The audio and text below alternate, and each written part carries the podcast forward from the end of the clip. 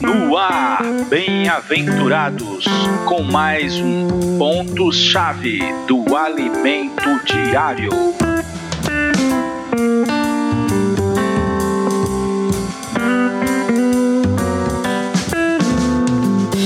Olá, meu amigo bem-aventurado. Chegamos à sexta-feira da nossa semana 6. O título de hoje é Adorar somente a Deus.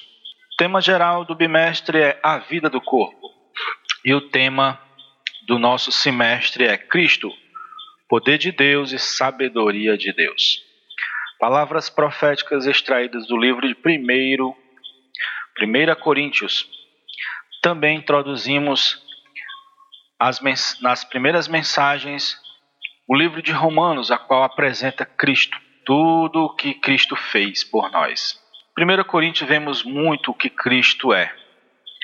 Cristo é a, é a resolução de todos os nossos problemas.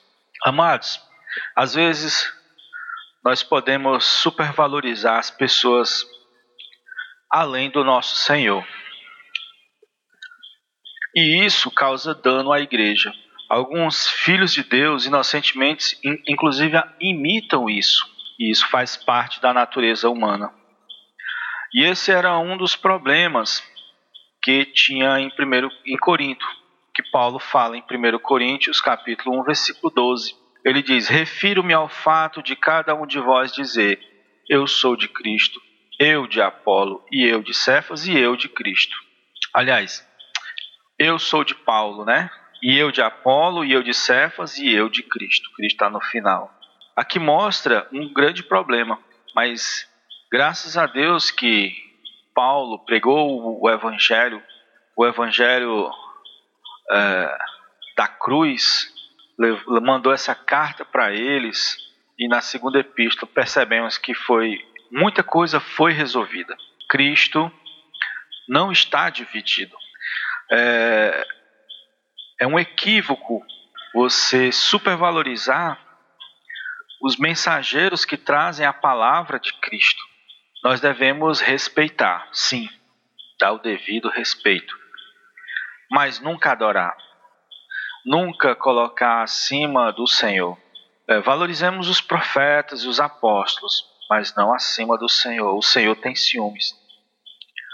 E isso é um grande erro. Interessante que isso faz parte da natureza humana e às vezes nos pega sem nós percebermos. Veja o próprio apóstolo João, que escreveu o Apocalipse. Em Apocalipse 19, versículo 9 e 10, veja o que aconteceu. E então me levou o anjo Aliás, então me falou o anjo: escreve, bem-aventurados aqueles que são chamados à ceia das bodas do Cordeiro. E acrescentou: São estas as verdadeiras palavras de Deus. Prostrei-me ante os, seu, os seus pés para adorá-lo. Ele, porém, me disse: Vê, não faças isso. Eu sou o conservo teu e dos teus irmãos que mantém o testemunho de Jesus adora a Deus. Por isso, o testemunho de Jesus é o espírito da profecia. E o interessante em Apocalipse 22 ele de novo faz comete o mesmo erro. Mas por que isso? Porque é uma tendência natural. E isso levou a muito prejuízo à igreja nos séculos que se que se decorreram. Mas Deus tem falado muito hoje, tem realmente restaurado a visão do corpo de Cristo, tem mostrado de fato o que é a igreja, não uma instituição que segue um homem, mas o corpo orgânico de Cristo, formado de pessoas que possuem o Espírito de Cristo e que vivem por esse Espírito a qual ela se torna a manifestação, a extensão do próprio Cristo. Isso é o cabeça. Existe corpo dividido. Por acaso meu braço direito está dividido do braço esquerdo? todos são membros de Cristo.